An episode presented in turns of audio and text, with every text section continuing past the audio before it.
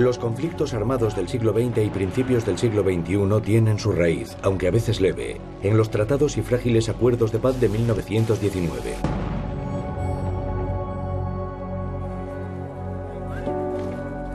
Como las repercusiones e inestabilidades de ese periodo, son las secuelas de una historia que ahora cumple un siglo.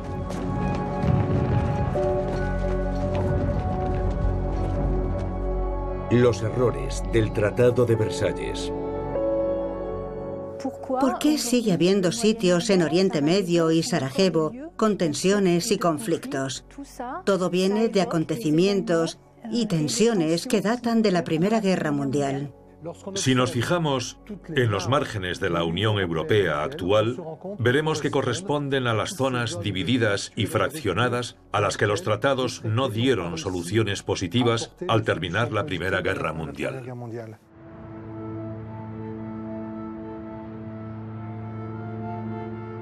Sarajevo, Bosnia-Herzegovina. Un lugar que siempre ha sido una encrucijada comercial. Una ciudad cosmopolita donde varias religiones viven en armonía es la Jerusalén balcánica. Menos de 500 metros separan la mezquita de la sinagoga, la iglesia ortodoxa y la catedral. Y fue en esta ciudad donde empezó todo. El 28 de junio de 1914, un estudiante serbio de Bosnia llamado Gabrilo Princip desencadenó una catástrofe mundial al asesinar al archiduque Francisco Fernando, heredero del imperio austrohúngaro. Tras un primer intento de asesinato fallido, Princip se apostó en la esquina de una calle a las 11 de la mañana. El coche paró aquí. El destino hizo que el archiduque parase cerca de un hombre que lo mataría unos segundos después. Princip era un joven nacionalista que soñaba con la creación de una Yugoslavia unificada. Para él el archiduque representaba el imperio, el mal, la ocupación. Fue simplemente el acto de alguien que quería una Yugoslavia independiente, que quería justicia. Apretar el gatillo significaba la libertad.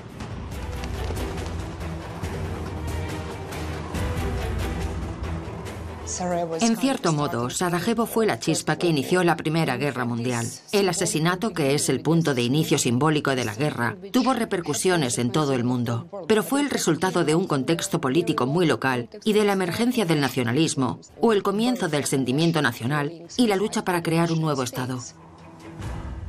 Debido a alianzas con otros países, esa noticia local llevó a uno de los mayores conflictos que el mundo haya visto.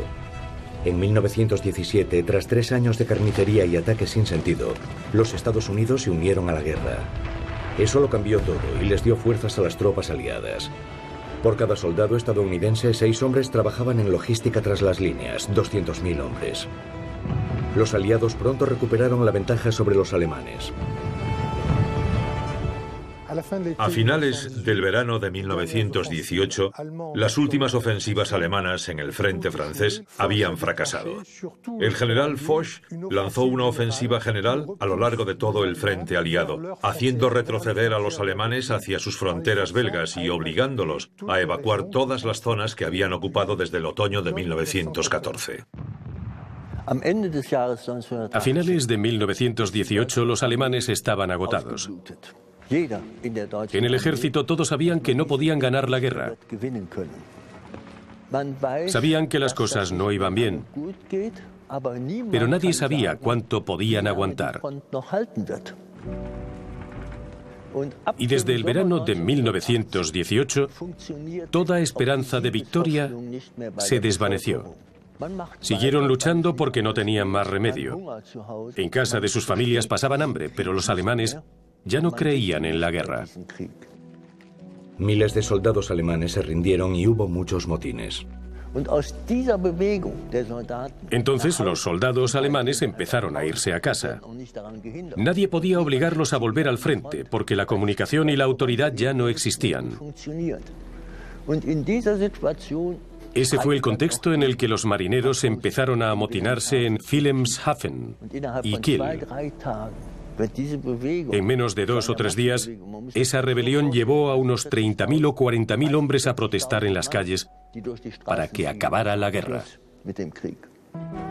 Para los aliados fue un momento decisivo.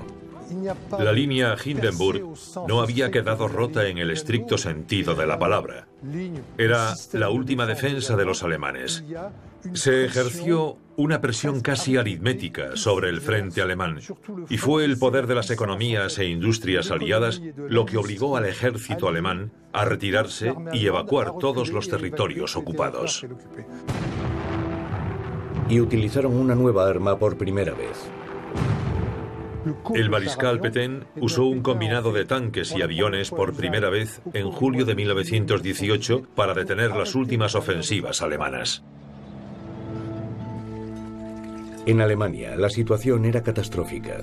Los ingleses habían impuesto un bloqueo. Para los civiles, ya desesperados, la vida diaria se hizo aún más difícil con el hambre. Los niños no tenían nada que comer. Las mujeres escribían a sus maridos al frente para pedirles que enviasen comida a Alemania. Y ellos lo hacían. La brutalidad de los ocupantes alemanes en el norte de Francia y sus requisas fueron consecuencia directa de la escasez de alimentos en Alemania.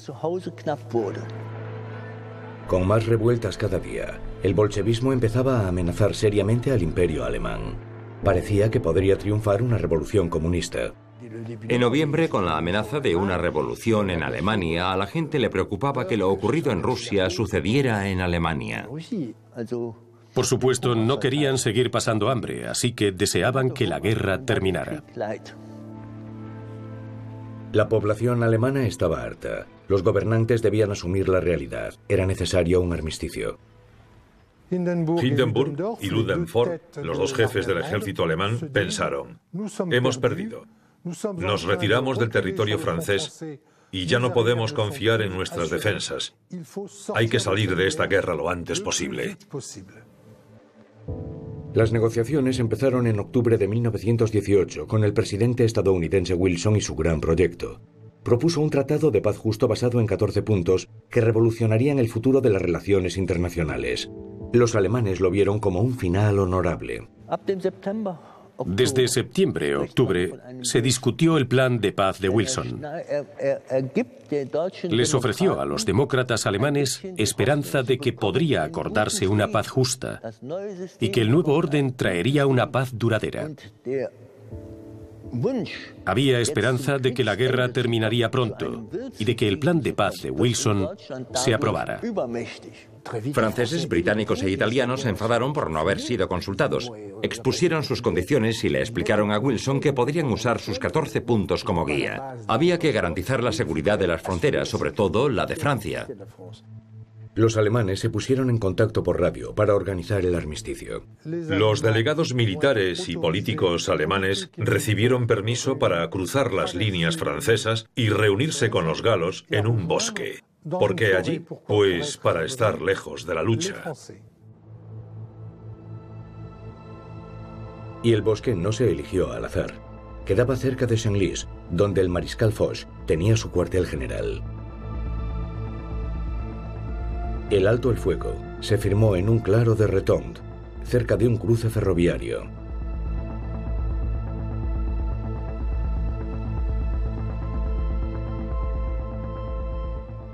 La primera vez que el mariscal Foch vio a los emisarios alemanes en Retón fue tres días antes de la firma del armisticio, el 8 de noviembre. El mariscal Foch invitó a los alemanes a sentarse con él en un vagón de tren y les preguntó abiertamente cuál es el objeto de su visita. Los alemanes se mostraron algo confusos y dijeron, hemos venido a ver cuál es la oferta. A lo que el mariscal dijo, pues no hay ninguna. Así que los alemanes preguntaron por las condiciones del armisticio. Ah, quieren un armisticio. Y el mariscal sacó del bolsillo el pliego de las condiciones. El ambiente fue correcto. No se negoció. El mariscal Foch simplemente dijo, ¿han venido a pedir un armisticio o no? Y hasta que las campanas dieron las 11 de la mañana del 11 de noviembre, el armisticio permaneció en secreto.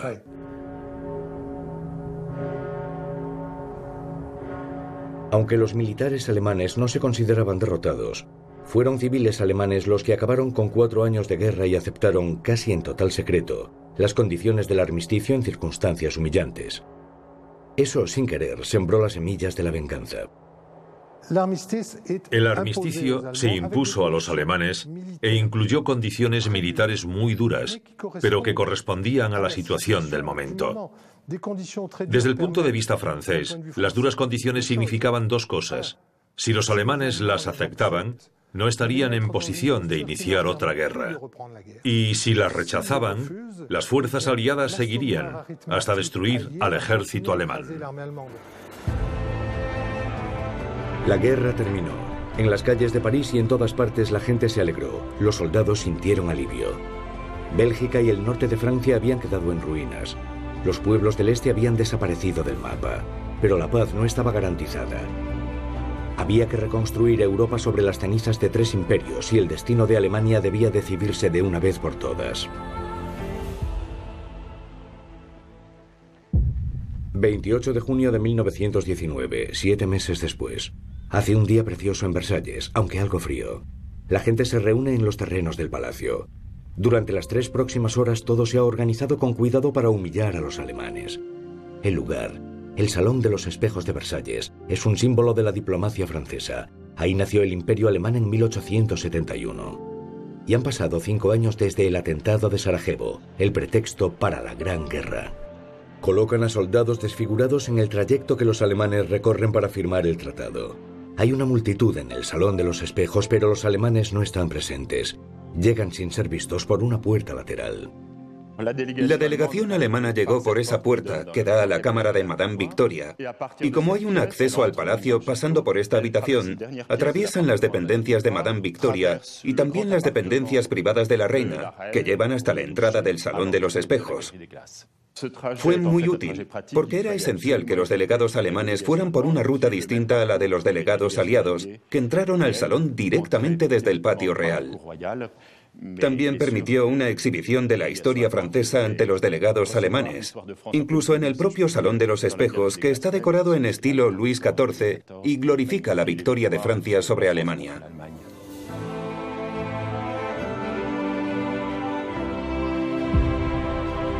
A las 3, Clemenceau, el británico Lloyd George y el estadounidense Wilson se sientan en una mesa expresamente elegida de la colección nacional francesa. La mesa se puso en el centro exacto del salón. Este es el centro. Se puso aquí, con un asiento de espaldas a las ventanas. O sea, que la persona que firmara el tratado estaría sentada frente a las potencias aliadas, que estarían al otro lado de la larga mesa, delante de los espejos. Reina el silencio. Los alemanes son obligados a firmar primero por si se echan atrás. Los representantes de la República de Weimar, Müller y Bell, están pálidos e incómodos. Según Le Figaro, parecían obreros vestidos de domingo. El ministro de Asuntos Exteriores y representante alemán se negó a usar las plumas que le ofrecieron, porque las habían donado a una asociación de veteranos de guerra, así que usó su propia estilográfica. Era un tratado que ningún alemán quería firmar, así que tuvieron que buscar a dos ministros que estuvieran dispuestos a hacerlo. Por supuesto, los alemanes se sintieron humillados desde el principio. La primera humillación, que a menudo se olvida, fue que no los incluyeron en las negociaciones de paz. Desde su inicio, el 18 de enero de 1919, a la conclusión, con la firma en Versalles, 27 naciones participaron, pero ninguna de las perdedoras. Es algo que en toda la historia de los tratados de paz jamás había ocurrido. Los alemanes, como sabemos por informes, estaban al borde de las lágrimas. Fue un momento muy difícil para ellos, muy doloroso, y no creo que pudieran apreciar ni disfrutar el lugar en el que estaban. Además ocurrió algo tremendo cuando llevaron a la delegación alemana a Versalles en coche. Previamente los habían llevado por zonas destruidas y ellos habían lamentado la destrucción causada por la guerra. Pero los franceses les habían dicho, no fue la guerra la que destruyó estos lugares, fueron ustedes.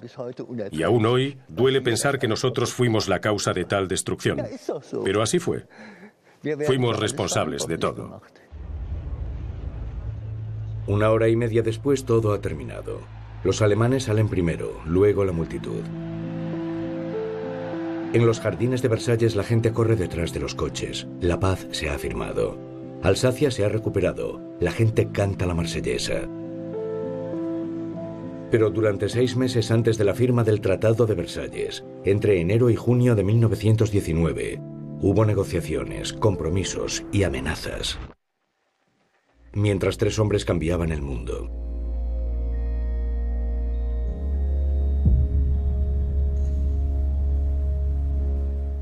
Los aliados podían haber ganado la guerra, pero ahora tenían que crear una paz duradera. Los franceses y los británicos empezaron a debatir poco después del 11 de noviembre. Pero hasta que el presidente Wilson no llegó a Europa con sus 14 puntos, no hubo una base para las conversaciones. Wilson nació a mediados del siglo XIX en el sur de los Estados Unidos y fue elegido presidente en 1912. Wilson era hijo de un clérigo. Se sabía las escrituras de memoria, rezaba todos los días y era muy religioso. Quería salvar al mundo mediante los valores cristianos. Creía que era el Salvador y que Estados Unidos era un regalo de Dios. Wilson era el Evangelio según los Estados Unidos. Su ideal era que el pueblo se gobernase a sí mismo y que el poder fuese del pueblo, que hubiese naciones en vez de imperios y que no hubiese más guerras. Para convencer de sus 14 puntos hizo un viaje triunfal por Europa. Wilson es el único presidente estadounidense que se instaló en el extranjero. Vivió seis meses en París. Su residencia se conocía como la Casa Blanca Temporal. Cuando llegó a Francia le hicieron un recibimiento sin precedentes. En Italia la gente encendía velas por él. No hay ningún estadista en toda la historia mundial que haya sido recibido como Wilson. Fue algo extraordinario. Durante seis meses París resolvió las relaciones internacionales y fue la capital del mundo. Mil estadounidenses se mudaron al Hotel Crillon y lo hicieron su cuartel general. 200 empleados británicos vivieron en el Majestic, en la avenida Clever, y los italianos cerca de la ópera. Cenaban juntos, iban al teatro y se reunían en cafés. Las negociaciones celebradas en París por entonces reunieron a 32 países. París se convirtió en el centro del mundo. En 1919, París no fue solo el centro de la diplomacia mundial, sino una especie de entrenamiento para las potencias que dirigirían el mundo durante los próximos 30 o 40 años. La Conferencia de Paz de París fue el acontecimiento más importante de la época. Todo el mundo hablaba de la conferencia. Había cuatro naciones negociadoras, Italia, Francia, los Estados Unidos y Gran Bretaña. El primer ministro británico Lloyd George era partidario de no dar mucha libertad de acción a Francia. Quería permanecer en el poder y velar por los intereses del imperio británico. No le importaba la humanidad en conjunto y fue el único que obtuvo mayor éxito en las negociaciones. Era increíble. Se las arregló para conseguir todo lo que quería mediante maniobras astutas. Hizo que Clemenceau y Wilson se enfrentaran, sabía lo que hacía. Por primera vez en la historia de Europa, todos negociaron entre sí. Fue un auténtico monólogo de los vencedores para imponer condiciones a los vencidos. El tercer negociador era Clemenceau, de 76 años, un exdoctor y antiguo periodista. Era héroe de guerra francés, el padre de la victoria, símbolo de fuerza y patriotismo. Pero Clemenceau no jugaba solo. Sus adversarios eran el primer ministro británico Lloyd George, el presidente estadounidense Wilson y en menor grado Orlando. Su preocupación era la defensa y la seguridad de Francia, el resto no le importaba. Era un hombre mayor de casi 80 años. No quería que Alemania volviera a invadir Francia, quería seguridad. Su carrera estaba ya agotada. Pero sí, también fue una batalla de egos. Las conversaciones a cuatro bandas empezaron en el Ministerio francés de Asuntos Exteriores. Era importante estar preparados para Wilson que se oponía a crear una sola potencia europea fuerte. Quería que todos los vencedores participaran en las negociaciones y desde el principio defendió la creación de una sociedad de naciones. Dois-je comprendre qu'aucune décision ne sera prise sans l'avis du Costa Rica ou du Brésil Al mismo tiempo, de madrugada y en secreto, 52 comités integrados por expertos trabajaban duro. Uno de ellos estaba a cargo de trazar las fronteras para los nuevos países nacidos de los imperios derrotados. Se habían establecido los principios generales y el trazado preciso de las fronteras se basó en criterios económicos o étnicos, además de en criterios políticos. Tenían que buscar un equilibrio entre comunicaciones, transporte, recursos, etc. Donc, nous avons examiné la frontière entre Chepani et Saros-Patag. Il va donc de soi que la jonction Miskovec-Cascao avec Saint-Péter-Lonzon, devra passer par ici et est attribué à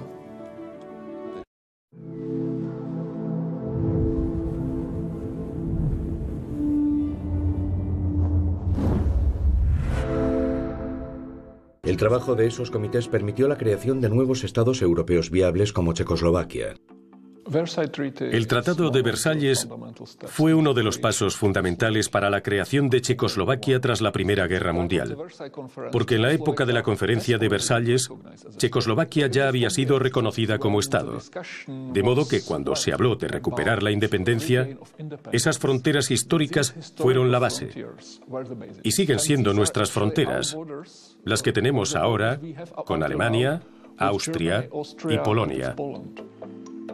Pero el uso de esas fronteras en la conferencia de paz enseguida hizo surgir un tema fundamental que 20 años después resultaría explosivo. Las minorías. La región de los Sudetes estaba habitada mayormente por alemanes. Para los checoslovacos hay otro problema. Sus zonas del noroeste, el oeste y el suroeste tienen población alemana. Y en total es una población extensa. La gran mayoría de la población de Checoslovaquia es checa, pero le sigue número la de los sudetes y la tercera mayor es la de los eslovacos. No son cifras sin importancia. Checoslovaquia hizo lo posible por satisfacer sus necesidades. La protección de la minoría fue ejemplar y todo el mundo lo reconoció. Con todo, había fuerzas opuestas a ese Estado checoslovaco contra las que no pudimos hacer mucho. Era la fuerza del nacionalismo alemán, que fue aprovechado por los nazis. Hitler utilizó el caso de los sudetes checoslovacos como pretexto para la Segunda Guerra Mundial. Existe la tendencia de considerar a Checoslovaquia como Estado fallido. ¿Por qué? Por lo que ocurrió después. En la conferencia también se habló sobre otra cuestión importante, cómo dividir el antiguo imperio otomano. El emir Faisal llegó a París para hablar de la promesa que más o menos le habían hecho los ingleses, la independencia para los pueblos árabes, Irak, Siria, Libia, Kuwait y Palestina, dentro de una sola federación. A los kurdos les habían prometido un Estado propio. Finalmente franceses e ingleses se repartieron Oriente Medio entre ellos. Mientras, los italianos se estaban enfadando. Orlando había participado en todas las charlas como aliado desde enero. Era un estadista italiano que había contribuido en gran medida a la victoria de Italia. Orlando intentó conseguir de Wilson lo que habían acordado entre franceses, ingleses e italianos, el Tratado de 1915, que había animado a Italia a ir a la guerra y que haría a Dalmacia italiana y despojaría al imperio austrohúngaro de la región de Trento, que también sería italiana junto con Fiume. Italia quería unificar a todas las poblaciones de origen italiano que estaban desperdigadas por todo el imperio austrohúngaro también era un tema económico. El puerto de Fiume competía con el de Trieste y bajo dominio yugoslavo sería un competidor para Italia. Era un enclave ideal en los Balcanes, pero las cosas no salieron como se esperaba y Wilson rechazó la idea. None of the great European powers of the West should have a foothold in the Balkans. Fiel al principio de nacionalidad, Wilson siguió en sus trece. Dalmacia no podía ser italiana. Eso puso muy incómodos a los franceses, ya que Italia era su aliada. Pero también tenían lazos con los serbios y los croatas, que querían crear el Estado de Yugoslavia, y entonces Dalmacia sería yugoslava. De modo que los franceses se vieron divididos entre los italianos y los yugoslavos. Al final también decidieron que Dalmacia debía ser yugoslava. A medida que aumentaba el apoyo y la inclinación de Wilson hacia un nuevo Estado de Yugoslavia, la posibilidad de llegar a un acuerdo se fue alejando. Orlando se sintió humillado por la actitud de las otras tres naciones, que además tenían una ventaja diplomática, el idioma. Clemenceau había pasado cinco años en los Estados Unidos y estaba casado con una estadounidense. Hablaba y escribía perfectamente en inglés y no necesitaba intérprete. Él y Lloyd George podían, por tanto, hablar entre sí en inglés durante las negociaciones, lo cual marginaba a Orlando, que no hablaba francés ni inglés. El pobre Orlando llegó a llorar porque no pudo lograr las exigencias del pueblo italiano. Este se estaba volviendo más nacionalista y creía que la contribución de Italia a la Gran Guerra, con 500.000 muertos y 900.000 heridos, debía tener su justa recompensa. Al volver a Italia, Orlando fue destituido. No había logrado nada. Todo eso ayudó a crear un contexto político en Italia en el que los nacionalistas acuñaron la frase victoria mutilada. Aún así, no lo fue tanto, porque Italia tenía todo lo necesario para asegurar sus fronteras. La conferencia de paz estaba en pleno apogeo. Los comités trabajaban en el Ministerio francés de Asuntos Exteriores. En la Plaza de la Concordia, en el Hotel Crillon, Wilson había instalado su cuartel general y trabajaba con cientos de asesores en su gran objetivo, la Sociedad de Naciones. En sus estancias, se usaron sus 14 puntos como base para pactar la Sociedad de Naciones. Para Wilson una cosa estaba clara, había que definir un nuevo orden. Llegó a París con la idea de que debía haber paz entre iguales. Quería una sociedad de naciones para asegurar que la Primera Guerra Mundial sería la última guerra.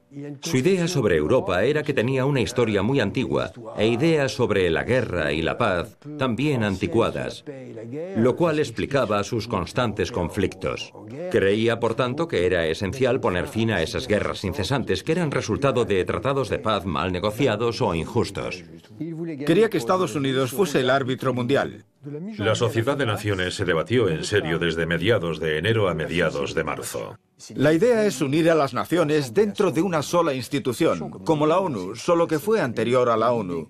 Se basa en que antes de declarar una guerra, debes anunciar que vas a hacerlo para que se inicie un proceso de negociación y mediación. Para evitar los acuerdos y alianzas secretas que llevaron a la guerra, debía crearse un organismo que pudiera y quisiera asegurar la paz a largo plazo. Durante la conferencia de París, todos los que habían combatido, indios, indochinos, africanos, pidieron la autodeterminación en recompensa por el servicio prestado y los millones de muertos. Algo también en línea con la idea de Wilson sobre el derecho de toda nación al autogobierno. Un mozo del Rich incluso intentó sin éxito acceder a la conferencia. Era un indochino, el futuro Ho Chi Minh. Al acabar marzo, Wilson presentó la Sociedad de Naciones a la prensa como núcleo del futuro Tratado de Versalles. Clemenceau y Lloyd George se muestran corteses, sin más.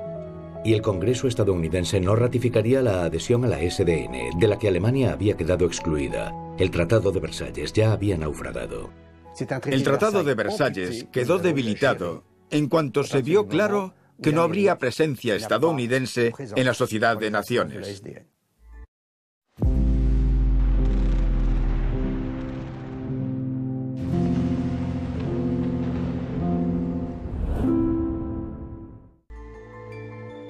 Al mismo tiempo se creó la Organización Internacional del Trabajo, que aún existe hoy, para proteger el emergente mercado laboral y luchar contra el desempleo y la pobreza. Pero los aliados jugaban con fuego al mantener el bloqueo contra Alemania, algo que había dividido a los cuatro grandes. If the Germans want to eat, what they have to do is work. It's the promise of the Allies that's at stake. The armistice allows the possibility of sending food supplies to Germany. Yet we let tons of food supplies rot in Rotterdam while the Germans are starving. Not only are we sowing the seeds of future hatred, we're feeding a revolution. Ese futuro odio del que hablaba Lloyd George y el miedo a la revolución comunista que podía triunfar en Alemania y Occidente aceleraron las conversaciones. Debía decidirse el destino del antiguo imperio alemán.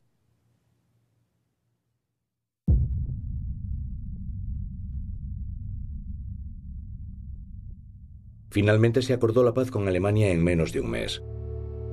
Orlando se fue y simbólicamente el Ministerio francés de Asuntos Exteriores se cambió por la vivienda privada de un banquero estadounidense. Cada uno deseaba obtener del tratado la mayor ventaja para el futuro de su país, de modo que las conversaciones se tensan al aparecer los conflictos de intereses. Los británicos querían mantener su poder, además de su imperio, en el que el sol no debía ponerse jamás. Querían ser duros con los alemanes y, al igual que los franceses, exigieron reparaciones. El coste de estas era altísimo, pero ellos exigieron incluso más que los franceses. Los británicos querían que los alemanes pagaran pensiones a los veteranos de guerra como parte de las reparaciones. Los franceses estaban obsesionados con sus fronteras y no tuvieron otra opción que mantener una posición muy dura. El objetivo de Clemenceau en las negociaciones era lograr que los británicos y los estadounidenses accedieran a garantizar la seguridad de Francia. No olvidemos que era principalmente una cuestión demográfica. Francia tenía 40 millones de habitantes y Alemania tenía unos 65 millones. Debido a ese desequilibrio franco-alemán, la seguridad fronteriza francesa implicaría nivelar la diferencia demográfica, así que el tratado debía ser duro. Alemania debía pagar, había que debilitarla. Existía una complicación absoluta de que era responsable de la guerra y debía pagar por ello. Los boches pagarían. Los estadistas franceses y británicos sabían que era importante hacer pagar a Alemania. Sus países estaban arruinados y además sus poblaciones habían exigido un tratado de paz duro. Querían garantías, como vencedores, de que Alemania cargara con toda la culpa de la guerra.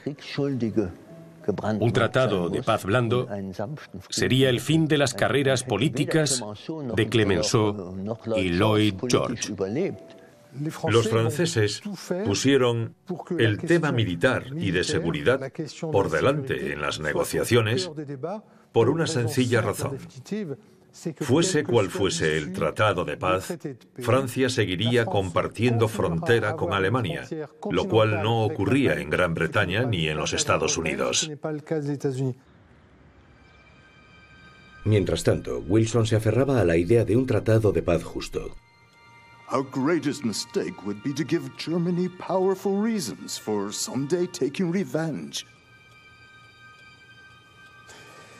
You must understand. Occupying Germany at least for 15 years will force them to respect the treaty.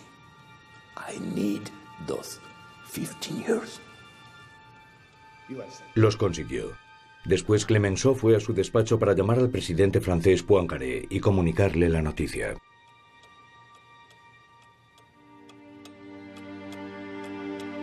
Mademoiselle, la présidence de la République, s'il vous plaît. Monsieur le Président, j'ai mes 15 ans. La paix est faite.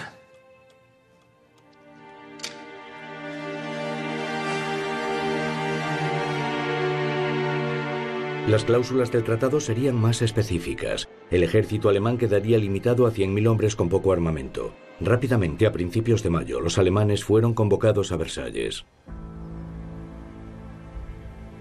Messieurs, Ce n'est ni le temps ni le lieu de discours superflus. Vous avez devant vous les représentants des nations qui se sont unies pour résister à une guerre qui nous a été imposée pendant plus de quatre ans d'une façon tout à fait cruelle. Vous voulez la paix. Nous sommes disposés à vous l'accorder. Voici le livre contenant nos dispositions. El Tratado de Versalles contenía 400 cláusulas. Todas y cada una castigaban a Alemania. Indicaban que Alemania perdería parte de su territorio y debía pagar reparaciones de guerra, ya que era la responsable de ella. Pero todo ello estaba dispuesto dentro de un contexto muy particular. Um. Hm? Connaissons l'intensité de la haine à laquelle nous. Est-ce que vous pourriez vous rapprocher du bureau, mon vieux Je vous entends pas. Nous connaissons l'intensité de la haine à laquelle nous faisons face. Wir haben die leidenschaftliche Forderung der Sieger gehört, die zugleich beabsichtigen, uns als Beschuldigte zu bestrafen und uns als Verlierer zahlen zu lassen. Nous avons entendu l'exigence passionnée des vainqueurs qui prétendent à la fois nous faire payer comme vaincus et nous punir comme coupables. Aber wir sind nicht die einzigen Verantwortlichen. Der Imperialismus aller europäischen Staaten hat die internationale Situation vergiftet. Mais nous ne sommes pas les seuls coupables. L'impérialisme des États européens a empoisonné la situation internationale. Pas d'autres observations La séance est levée. No se negocia. 15 días para responder. Se reunirán a principios de junio. Sí, el Tratado de Versalles era duro, pero habría sido difícil que la opinión pública aliada aceptara un tratado que no lo fuese. Alemania tenía que pagar. Una vez conocidas las condiciones del tratado, los alemanes se indignaron. La delegación alemana había sido tratada de modo inaceptable. se sintieron traicionados por Wilson que había prometido un tratado de paz justo y honorable. Él había dicho, conmigo las cosas serán distintas, pero el resultado no varió. Les dio tanta esperanza que también hizo surgir el deseo de venganza, alimentado por los militares alemanes que a espaldas de su país y el gobierno habían pedido el armisticio. Pero en cuanto los aliados impusieron a una república condiciones de paz que el pueblo no había podido negociar, los alemanes se sintieron traicionados por la República de Weimar. Es fácil entender que los alemanes viesen el Tratado de Versalles como una imposición. Debido a que los aliados no llegaban a acuerdos, los preliminares se dilataron mucho y llegó un momento en que el público estaba harto de las negociaciones y había que firmar algo. Y el país perdedor tuvo que acceder, pero desde el punto de vista alemán fue una completa humillación. lugar, microcanales. Alemania se queda atónita. A su entender, ellos no habían perdido la guerra y no se sentían responsables de ella. Se quedaron perplejos ante las 400 cláusulas y tardaron en contestar. En junio de 1919, Wilson ya estaba cansado y quería volver a casa. Clemenceau amenazaba con quebrar el armisticio y el general Foch se preparaba para renovar sus tácticas militares. El 28 de junio el tratado se firmó en Versalles. Los tres principales negociadores lograron lo que querían.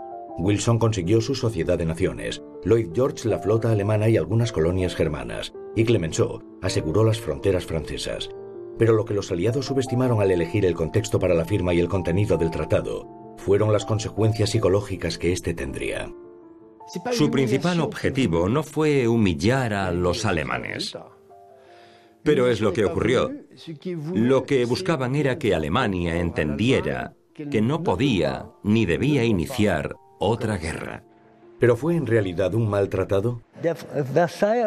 El Tratado de Versalles de 1919 planteó un gran dilema desde el principio. Por una parte, Wilson quería crear un mundo mejor. Pero por otra, el objetivo de los franceses y británicos era repartirse gran parte del mundo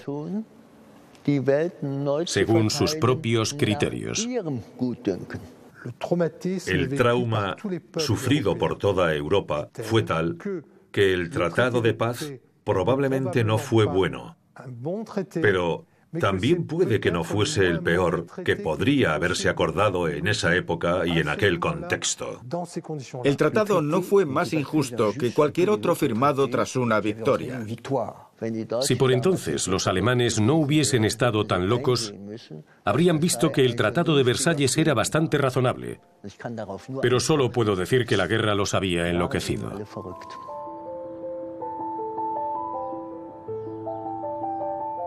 Una vez firmado el Tratado de Versalles, se firmaron cuatro tratados más, todos dentro de la región de París. El Tratado de Saint-Germain-en-Laye selló el destino de Austria. El de Trianon, el de Hungría. El de Neuilly, por el que Bulgaria perdió parte de su territorio y su acceso al mar. Y el Tratado de Sèvres, que decidiría el futuro del Imperio Otomano. Todos esos tratados cambiaron mucho el paisaje de la antigua Europa imperial. Los estados se organizaron y la paz se afianzó lentamente. Durante casi diez años la industria europea creció, los tratados se hicieron más flexibles, la industria alemana se recuperó y la primera cooperación franco-alemana de Aristide Briand y Gustav Stresemann obtuvo el Premio Nobel de la Paz de 1926. En Alemania, la República de Weimar, gracias a los recursos estadounidenses, recuperó la confianza. Su relación con los vecinos se iba relajando. Versalles estaba casi olvidado. Sería erróneo decir que el tratado, la humillación que provocó y sus cláusulas fueron lo que sembró las semillas del nazismo alemán y el fascismo italiano y llevó al peor de los resultados. No creo que podamos acusar al Tratado de Versalles de plantar las semillas que llevaron a la Segunda Guerra Mundial. En 1929, Francia y Alemania hablaban sobre un proyecto para crear una unión aduanera y la idea de establecer los Estados Unidos de Europa. No parecía que hubiese amenaza de una guerra. En realidad es algo más terrible lo que acaba con ese mito. La crisis financiera y económica que azotó a los Estados Unidos en 1929 devolvió a una Europa aún convaleciente, sobre todo a Alemania, al caos. Fue la culpable de la guerra que se cernía. Trajo de nuevo el desempleo y la pobreza a Europa y también el miedo. Miedo al comunismo, a los otros, a la revolución. E hizo surgir una ideología radical que resucitaría el rencor y el deseo de venganza por un tratado de paz nunca bien aceptado. En Italia, Mussolini usó el Tratado de Versalles como arma, pero no fue lo que hizo surgir el fascismo. Mussolini había dicho desde el principio que el Tratado de Versalles debía revisarse y modificarse. Desde 1921 hubo un rechazo general al Partido Comunista que buscaba una revolución similar a la de Lenin. El fascismo no fue apoyado por los grandes empresarios, fue apoyado por los pequeños empresarios. También tuvo el apoyo de los ricos terratenientes que temían verse expropiados por los comunistas. Por eso los pequeños empresarios ayudaron a que surgiese el fascismo que prometió respetar el orden imperante. El temor al bolchevismo, el deseo de orden y la humillación de una paz fallida. Las mismas circunstancias que se dieron unos años después con la aparición del nazismo. El éxito inicial de Hitler en los años de la crisis de la década de 1920 coincidió exactamente con una época en que el pueblo alemán descubrió un nuevo interés por la Primera Guerra Mundial.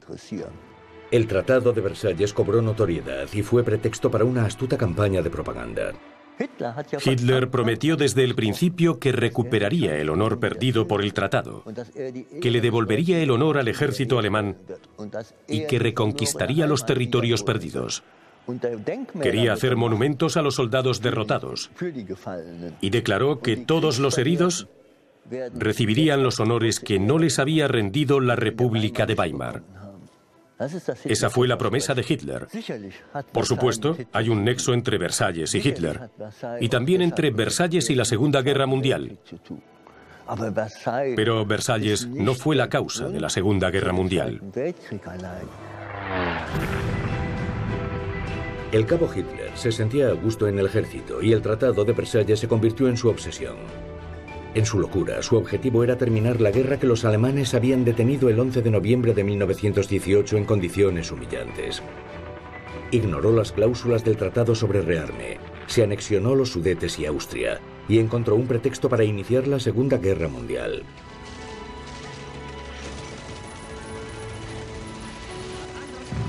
Tras una extraña guerra que duró nueve meses, Francia cayó derrotada en menos de cinco semanas.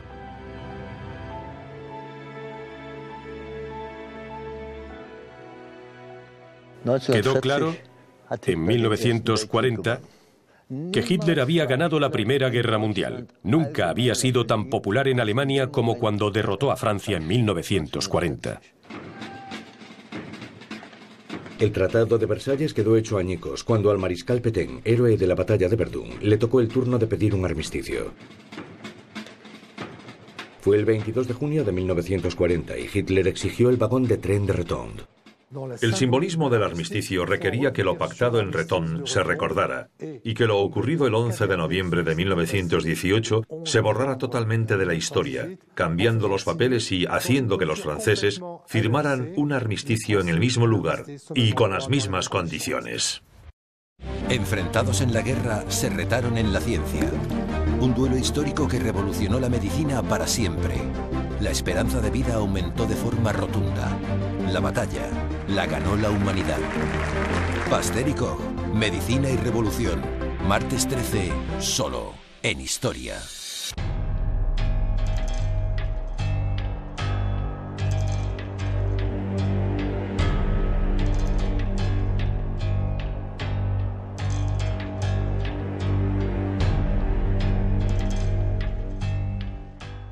Lo que se hizo en secreto en 1918 se gritó a los cuatro vientos en 1940. Hitler enseguida pidió que trajesen el vagón y lo colocaran justo donde había estado en 1918. Quería sentarse donde el mariscal Foch se había sentado el 21 de junio, cuando el general Keitel leyó las condiciones del armisticio. Hitler recordaba lo que había pasado y estaba contentísimo. Había invertido la humillación. Una venganza. El tipo de venganza que busca un niño caprichoso y en un escenario dramático, por supuesto.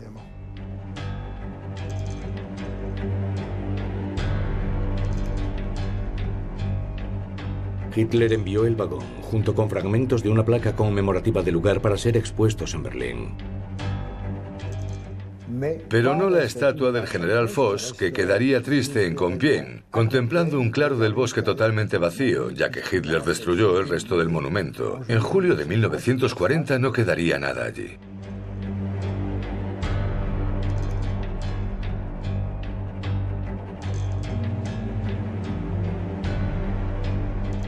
Este segundo conflicto mundial acabó en 1945 con la rendición y el hundimiento del Tercer Reich.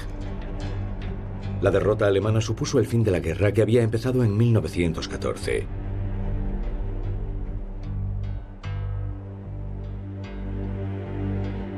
Pero pasados más de 80 años desde el atentado de Sarajevo, la historia se repitió en el mismo sitio.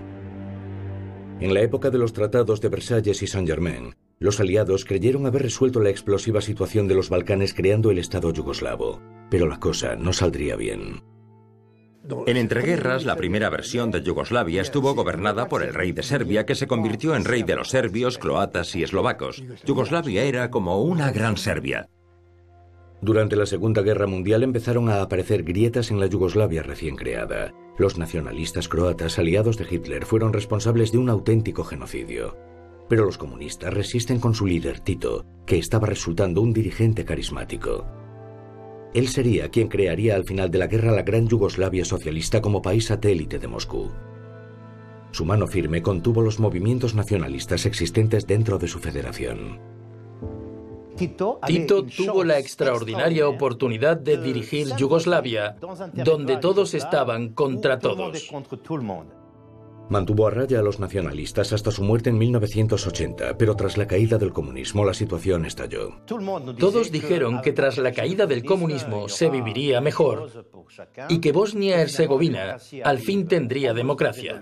Las primeras elecciones democráticas se celebraron en noviembre de 1990 y el sentimiento imperante hizo que los ultranacionalistas ganasen todos los escaños. El nacionalista serbio Milosevic llegó al poder en una época de crisis social y económica, cuando la cuestión identitaria estaba creando tensiones. En abril del 92 ordenó intensos bombardeos sobre Sarajevo desde las montañas que dominaban la ciudad.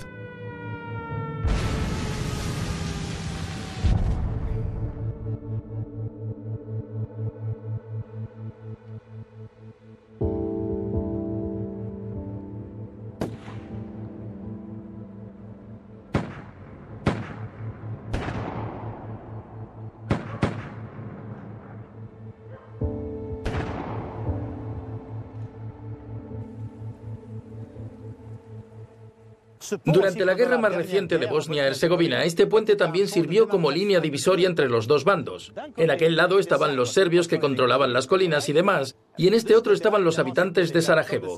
No los dividiré en serbios, croatas y bosnios, eran solo los habitantes de Sarajevo que vivían en este lado.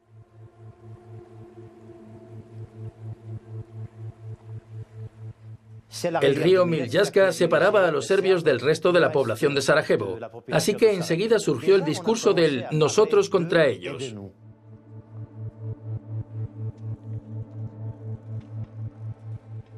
El sitio de Sarajevo sería el más largo de la historia moderna. Provocó 100.000 muertos y 2 millones de refugiados. Tras un punto muerto de cuatro años y el claro fracaso de la Unión Europea, los Estados Unidos intervinieron para finalizar el conflicto como había hecho en las dos guerras mundiales. Tal como Wilson había esperado, de nuevo actuaban como árbitro mundial. La ciudad se ha reconstruido físicamente más o menos. Y los daños físicos se han reparado, pero las heridas y el trauma de la sociedad son mucho más graves. Hará falta mucho más tiempo para curarlos y superarlos. Hay personas que hablan de aquello como si ocurriera ayer y sigue presente en las conversaciones cotidianas.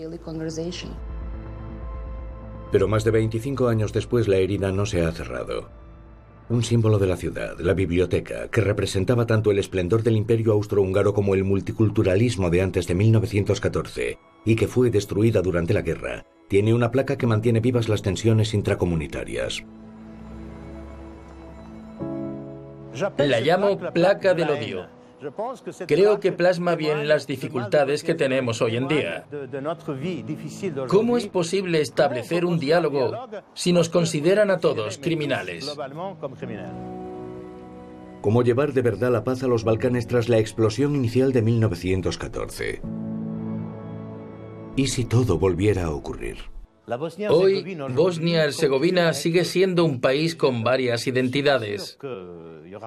No sé si volverá a haber guerra aquí, porque Bosnia-Herzegovina lleva más de un cuarto de siglo preparándose para ella. Aquí todo se orienta para hacerme pensar que los demás son enemigos en lugar de amigos. Bosnia-Herzegovina hoy es un país que hurga en la historia en busca de motivos y pretextos para conflictos futuros. Es un círculo vicioso. ¿Y si la Unión Europea, un siglo después, fuese la solución para la integración completa? No sé si la Unión Europea es la solución, pero sí es la esperanza. Y eso es algo que la gente de aquí necesita mucho más que otra cosa. Espero vivir otros 30 o 40 años en paz.